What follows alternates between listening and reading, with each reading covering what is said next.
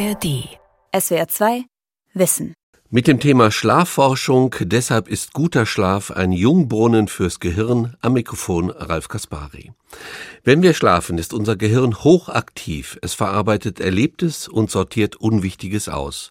Deshalb wachen wir jeden Morgen quasi mit einem neuen Gehirn auf und deshalb ist gesunder Schlaf so wichtig für die psychische und physische Gesundheit. Das Problem ist nur, viele können nicht mehr richtig und gut schlafen und die Arbeitswelt hat manchmal Rhythmen, die schlechten Schlaf geradezu fördern. Meine Kollegin Christine Langer hat darüber im Science Talk mit dem Schlafforscher Albrecht Forster vom Uniklinikum Bern gesprochen. Vor einer wichtigen Entscheidung, da sagt man ja oft mal, schlaf da mal noch eine Nacht drüber. Beherzigen Sie das als Schlafforscher auch? Ich probiere generell gut zu schlafen. Vor wichtigen Entscheidungen, die probiere ich nicht ad hoc zu, ähm, ja, zu treffen. Also das lohnt sich definitiv. Was bewirkt es denn, wenn ich noch mal schlafe? Also tut sich da wirklich was im Gehirn, was mir dann hilft, dass meine Entscheidung die richtige wird? Ja, tatsächlich kommen in der Nacht die Erinnerungen noch mal hoch, die wir tagsüber äh, neu gemacht haben. Die werden wieder abgespielt von einer kleine Gehirneinheit im, im, im, gibt Stichwörter, der Hippocampus, und sagt der Großhirnrinde nochmal, was Tolles passiert ist. Und das hilft zum Wiedereinsortieren dessen, was tagsüber gelaufen ist. Wir vergessen auch das Unwichtige des Tages. Und am nächsten Tag wachen wir mit einem neuen Gehirn auf. Wir wachen jeden Morgen mit einem anderen Gehirn auf, als wir eingeschlafen sind. Und ähm, wir fällen auch nachweislich bessere Entscheidungen. Nicht nur, weil wir dann ausgeschlafen sind, sondern weil wir die Sachen neu sortiert haben. Was wird denn noch so gearbeitet? Also was passiert im Körper noch so alles? Also zum einen wird durchgekerchert. Ähm, Was die, heißt das? Die Ja. Zellzwischenräume vergrößern, zwischen den Nervenzellen vergrößern sich um 60 Prozent. Und da wird dann Wasser aus den Arterien rausgepresst und zu den Venen rübergespült und nimmt den Schmutz des Tages so ein bisschen mit sich mit. Und wir wissen, dass Menschen, die gut schlafen, äh, etwas ihr Risiko für Alzheimer oder Parkinson, also, also neurodegenerative Krankheiten, senken können. Und dann werden die Nervenendigungen zurückgestutzt, wie so ein schwäbischer Obstbaumschnitt. Da fing dann damals auch meine eigene Forschung mit an. Das habe ich damals bei Fruchtfliegen auch beobachten können. Ähm, so, dass wir tagsüber wieder, dass die Nervenzellen tagsüber wieder austreiben können, neue Kontakte knüpfen können, dass wir wieder Neues einspeichern können. Wenn wir schlecht schlafen, dann erhöhen wir unser Risiko für Depressionen. Also ein 40 Prozent der Menschen, die erstmal schlecht geschlafen haben, oder 40 Prozent der Menschen, die eine Depression entwickeln, haben vorher erstmal schlecht geschlafen. Und bei Menschen mit einer Depression schlafen 80 Prozent schlecht. Und wir wissen, dass den Schlaf wieder ins Lot zu bekommen und wieder zu organisieren, führt dazu, dass wir schneller gesund werden und dass es einen, seltener einen Rückfall in eine Depression gibt. Also das ist für die mentale Gesundheit essentiell wichtig. Eigentlich sind alle psychiatrischen Krankheiten mit einem gestörten und veränderten Schlaf ähm, zusammenhängend. Und natürlich auch für unsere ganz normale körperliche Gesundheit kann man sagen, unser Immunsystem trifft tagsüber auf Eindringlinge in der Peripherie und trifft sich dann abends in, der, in den Lymphknoten, tauscht Informationen aus darüber, wen sie gerade gesehen haben, sodass Steckbriefe quasi verteilt werden, sodass man dann tagsüber wieder volle Kanne drauf losgehen kann. Und wenn wir zum Beispiel nach einer Impfung nicht schlafen, sondern die Nacht durchmachen, dann haben wir noch ein Jahr später einen schlechteren Impfschutz. Also es lohnt sich, ähm, für unsere Gesundheit gut zu schlafen. Das geht auch hin bis zum Krebsrisiko. Also Menschen, die zum Beispiel Schichtarbeit machen, ähm, ähm, haben ein erhöhtes Krebsrisiko, weil auch unser Immunsystem Krebszellen im ganzen Körper die ganze Zeit in Schach hält, äh, detektiert und unschädlich macht. Schichtarbeit hat zwei Probleme. Zum einen verlagert sie den Schlaf in eine Zeit, wo wir nicht so gut schlafen können. Also wenn ich jetzt Nachtschichtarbeiter bin, dann schlafe ich plötzlich tagsüber und da können die Prozesse, die im Körper ablaufen, nicht so gut ablaufen. Ich, und es verkürzt den Schlaf, weil ich tagsüber kürzer schlafe und der äh, Schlaf wird in die Mangel genommen durch die Arbeitszeiten. Und dann habe ich auch wechselnde Schlafzeiten und die führen dazu, dass ich äh, ja nicht so in meiner Gewohnheit quasi schlafen kann und ich deutlich schlechter schlafe. Also ist es besonders wichtig, dass ich so meinen Schlafrhythmus habe. Der Schlafrhythmus ist essentiell. Das ist wie ein guter Essrhythmus. Also unser Körper nimmt es uns auch sehr übel, wenn wir immer zu einer anderen Zeit äh, Mittagessen essen. Dann gibt es irgendwann ein bisschen Magenkrummeln und, und, ähm, ja, und, und bis hin zu Übergewicht. Also wenn wir sehr unregelmäßig essen, dann werden wir übergewichtig. Wir werden auch übergewichtig, wenn wir sehr unregelmäßig schlafen. Und so sehen wir auch äh, Übergewicht äh, sehr stark erhöht bei Menschen, die Schicht arbeiten. Also ist es schon so, dass man sagt, eigentlich schlafen wir am besten nachts? Der Mensch ist darauf äh, gebaut, nachts zu schlafen. Es gibt ein ganz paar wenige Menschen, die gerne sehr, sehr früh ins Bett gehen, also so um 21 Uhr. Und die können natürlich dann super schon um 3 Uhr nachts aufstehen, der geborene Bäcker. Mhm. Und es gibt auch absolute Spättypen, der geborene DJ, die gehen bevorzugt am liebsten morgens um 5 Uhr ins Bett. Das sind wenige, aber die gibt es. Und die können dann zum Beispiel mit Nachtschicht dann gut klarkommen. Unsere Schlafenzeiten sind verteilt wie T-Shirt-Größen. Es gibt Frühtypen und es gibt Spättypen. Und das ist ein einprogrammierter Wachwechsel vor dem Lagerfeuer, sodass wir auch ohne Wecker immer jemanden haben, der gerade Holz nachlegen kann, so ungefähr. Und mal gucken kann, äh, wer gerade jetzt äh, angreifend ist. Ach so, daher kommt das, dass es so ein bisschen verteilt ist über die Leute. Also, ne, genau. dass wir nicht alle abends um 10 äh, wie tot umfallen, sozusagen. Plus, dass wir die Jugendlichen ab der Pubertät bis zum 25. Lebensjahr, da gibt es einen genetischen Drive dahin, dass sie alle geschlossen so ein, zwei Stunden später müde werden. Und das ist auch der Grund dazu, warum Pubertierende die Altersgruppe sind mit der höchsten Schläfrigkeit am Tag. Das liegt nicht an ihrem Partyleben und Social-Media-Konsum, sondern dass es einprogrammiert ist, dass die eigentlich ihre äh, Schlafzeit von 1 Uhr nachts bis 9 Uhr morgens haben. Und sobald die quasi dann früher am Lagerfeuer dann ins Bett gegangen sind, standen die Älteren und, und, und Kleinkinder mit oder die Älteren mit seniler Bettflucht wieder auf. Also man hat sich in die Klinke die okay, Hand Okay, also die, die, Jugendlichen haben quasi eher so die Nachtschicht am Feuer gehabt. Vollkommen. Okay. Und sie werden jetzt zur falschen Uhrzeit unterrichtet. Also ab der Pubertät sollte die Schule um 10 Uhr anfangen, weil wir können zwar Menschen dann unterrichten, wenn ihr eigentlicher Schlafzeitpunkt ist. Das ist, wenn ich sie jetzt nachts aufwecke und 3 Uhr Vokabeln lernen lasse. Das geht, aber es ist sehr ineffektiv und es macht sehr wenig Spaß. und, äh, und wir haben dann auch schlechtere Leistungen.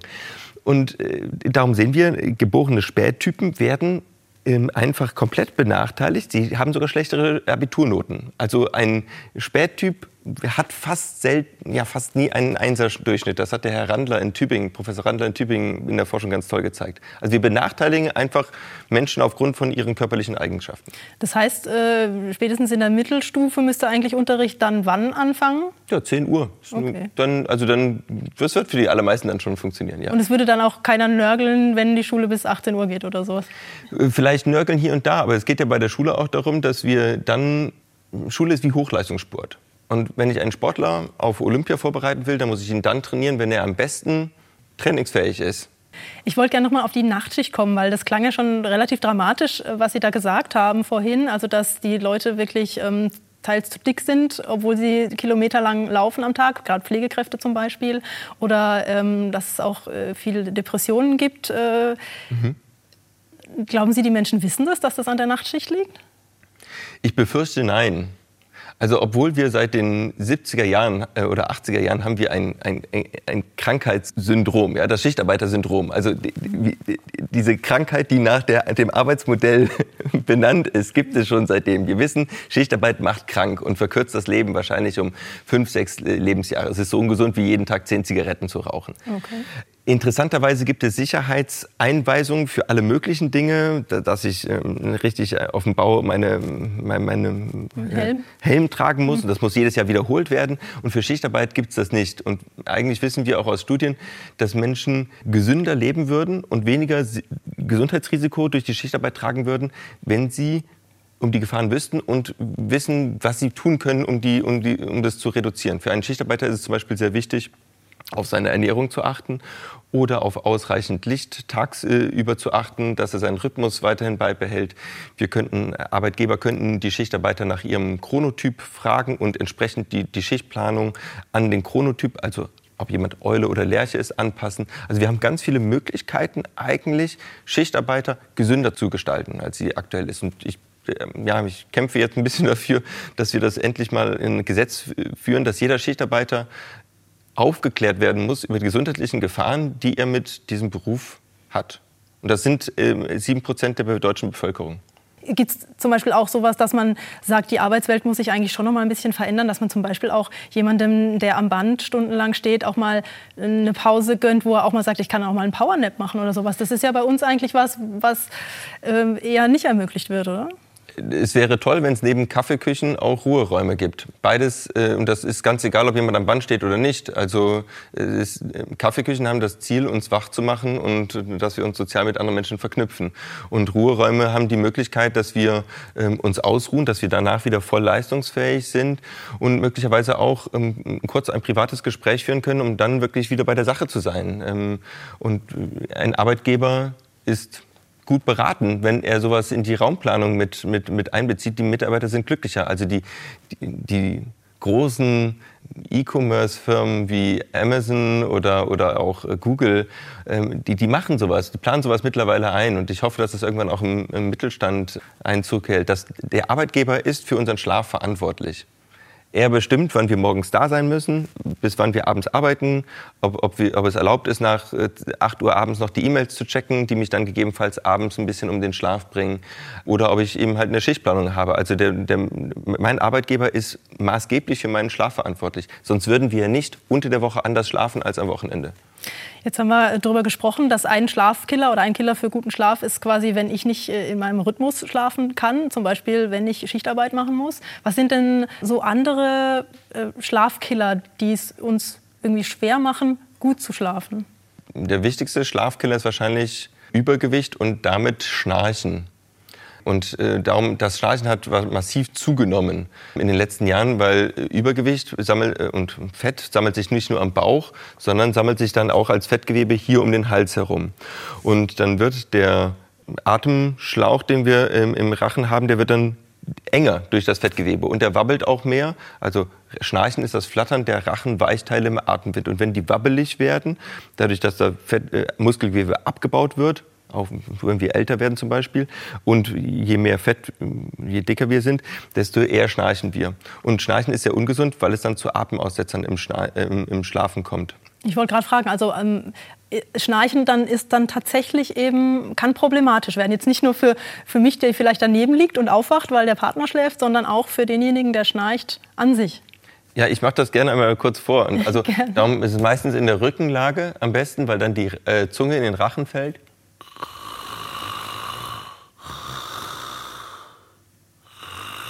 Da würde ich jetzt immer noch lautes Atmen sagen.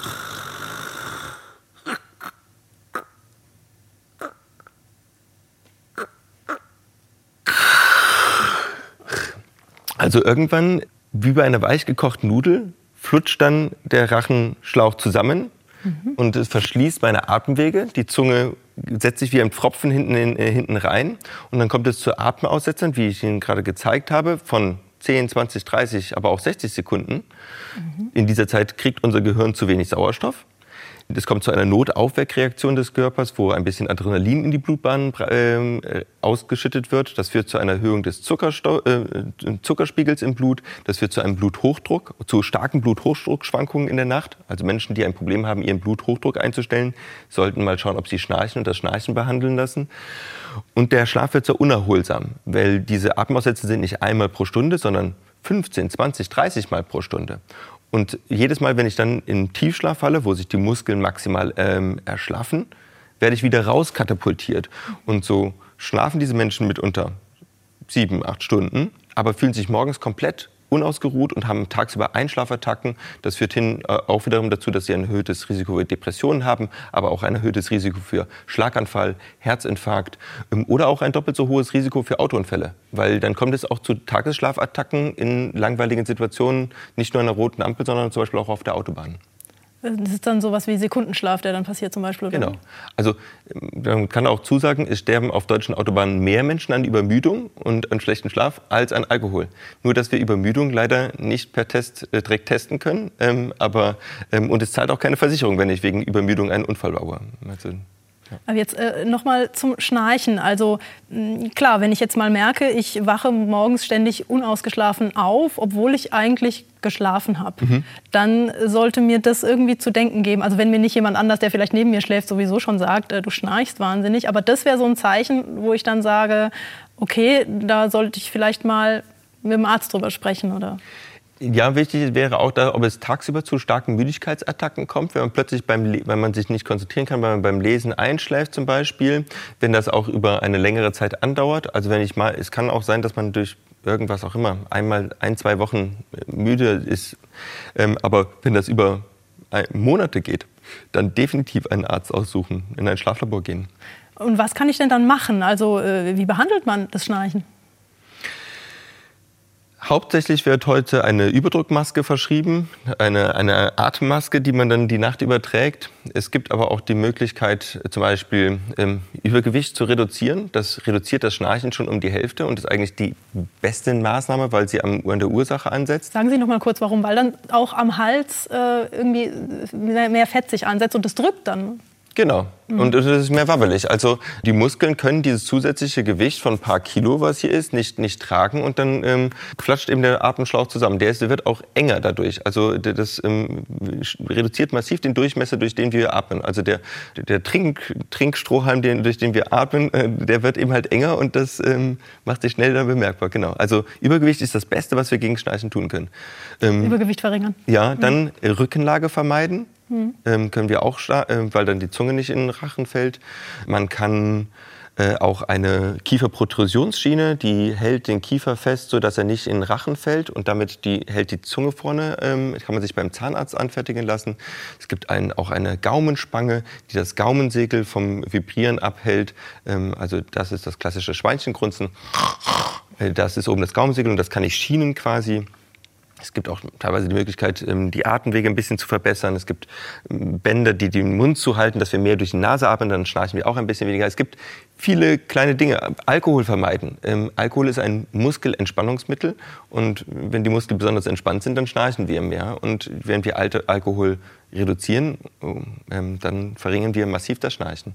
Auch das Rauchen äh, führt auch zur Reizung der Atemwege. Allergien führen zur Reizung der Atemwege. Dann schwellen die zu und dann ist weniger Platz im Rachen, im Atemschlauch. Also es gibt ganz viele äh, Bereiche, wo man dann einfach ansetzen mhm. kann. Mhm.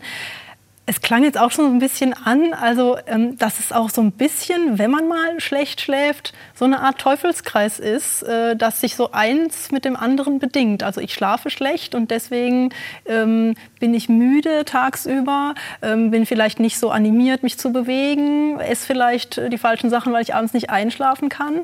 Ja, ist das, so ein, ist das wirklich so ein Problem, wenn man mal schlecht schläft, da überhaupt wieder gut rauszukommen?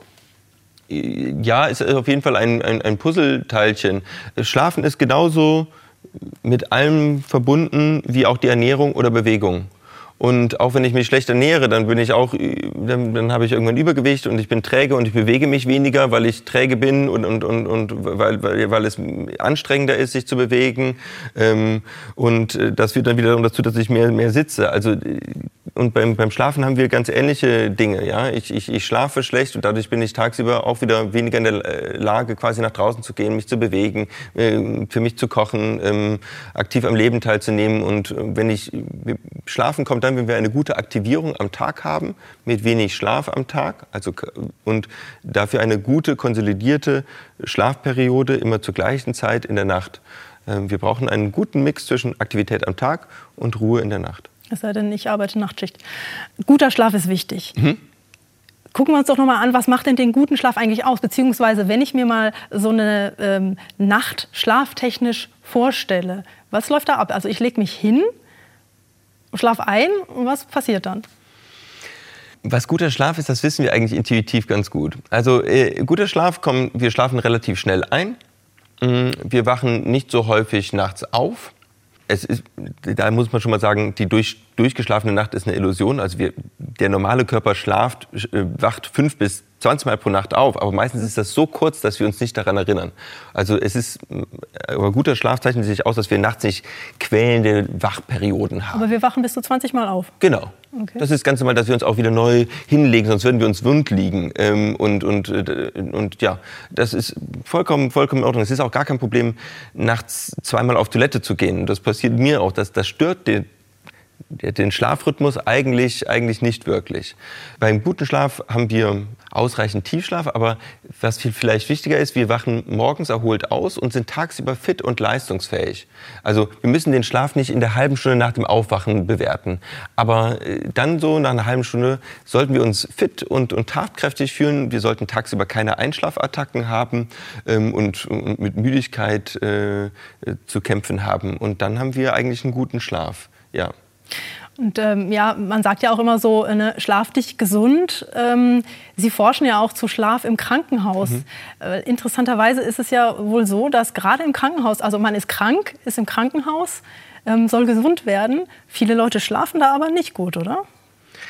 Ja, weil, weil sich im, im Krankenhaus keiner um den Schlaf kümmert. Mhm. Also wir haben Fachärzte für alle möglichen Fachbereiche, aber es gibt bisher in Deutschland noch nicht und auch in der Schweiz noch nicht den Facharzt für Schlafmedizin. Mhm. Obwohl es den dringend bräuchte, weil 30 Prozent der Bevölkerung in Deutschland an einer äh, behandlungsbedürftigen Schlaferkrankung leiden.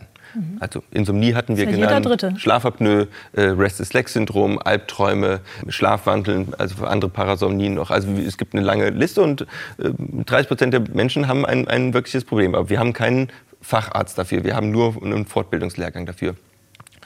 Und im Krankenhaus haben wir das Problem, dass, da, dass es sehr laut ist und sehr wenig Licht hat. Und ich habe ähm, erstmal eine Befragung gemacht von Schlaganfallpatienten auf der Schlaganfallstation, wie sie dort schlafen. Und ja, das kann sich jeder selbst vorstellen, die schlafen extrem schlecht. Ähm, und ist man, ja schlecht. Äh, genau, also äh, das ist nicht so gut, weil wir wissen, ähm, das ist die Studie gewesen, die für mich einen Auslöser hatte. Man hat damals ein Rattenexperiment gemacht. Äh, man hat diesen Ratten einen ähm, Schlaganfall zugefügt und die eine Gruppe durfte danach schlafen und die andere Tag wurde drei Tage wach gehalten. Und nach 20 Tagen konnte man sehen, dass es große Unterschiede gab in diesen beiden Gruppen. Die, die wach gehalten wurden, da hatte sich die betroffene Gehirnregion verdoppelt von der Größe und äh, sie waren kaum in der Leistung, nachher wieder ein, ein, eine motorische Arbeit auszuführen. Wohingegen die anderen Tiere, die schlafen durften, sich wieder fast wieder regeneriert haben.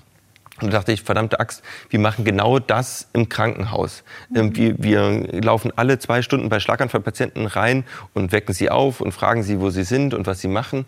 Und wir stören den Schlaf. Ähm, äh, es ist sehr laut, es sind Mehrbettzimmer, aber auch äh, die Pfleger gehen rein und raus. Und, ähm, Geräte piepsen wahrscheinlich auch. Äh genau.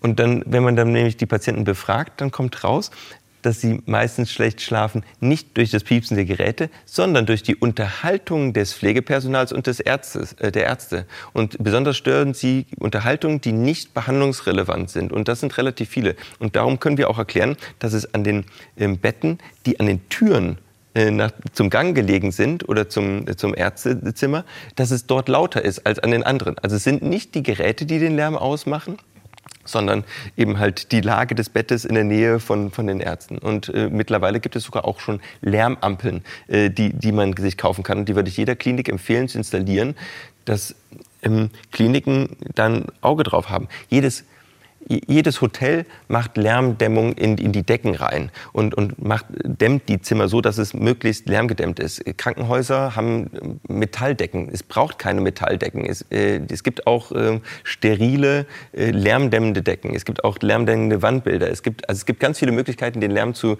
reduzieren. Es ist tatsächlich so verrückt, dass bei uns in der Schlaganfallstation in der Universität Bern dürfte kein Arbeitszimmer sein. Also es ist dort zu dunkel, tagsüber erreicht es nicht die Normwerte, die ein Arbeitsplatz für einen Büroarbeitsplatz bräuchte. Und es ist viel zu laut. Äh, dort darf jemand nicht am Schreibtisch sitzend arbeiten. Dann kann ich dort auch nicht gesund werden.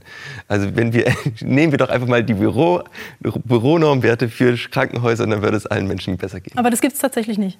Nein, es gibt äh, so ganz festgeschriebene Normen gibt es nicht. Es gibt so ein paar Vorschläge von der WHO, aber die werden immer um 10, 15, 20 Dezibel übertroffen. Und das ist dann nicht einfach nur ein bisschen äh, lauter, sondern das ist doppelt, doppelt oder dreifach so laut. Mit 6 Dezibel, alle 7 Dezibel ähm, verdoppelt sich für uns äh, unser Gehör die Lautstärke.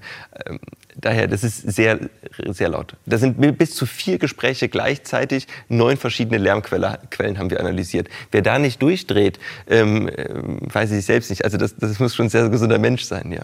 Sie haben gerade noch mehrere ähm, Schlafkrankheiten angesprochen und Sie haben auch gesagt, also quasi jeder Dritte hat quasi mhm. irgendwie eine Schlafstörung, aber Sie haben Restless Legs gesagt. Mhm. Das wollte ich gerne noch mal nachfragen, mhm. weil ich glaube, das ist auch so eine Krankheit, die nicht so bekannt ist. Ne? Was ist das?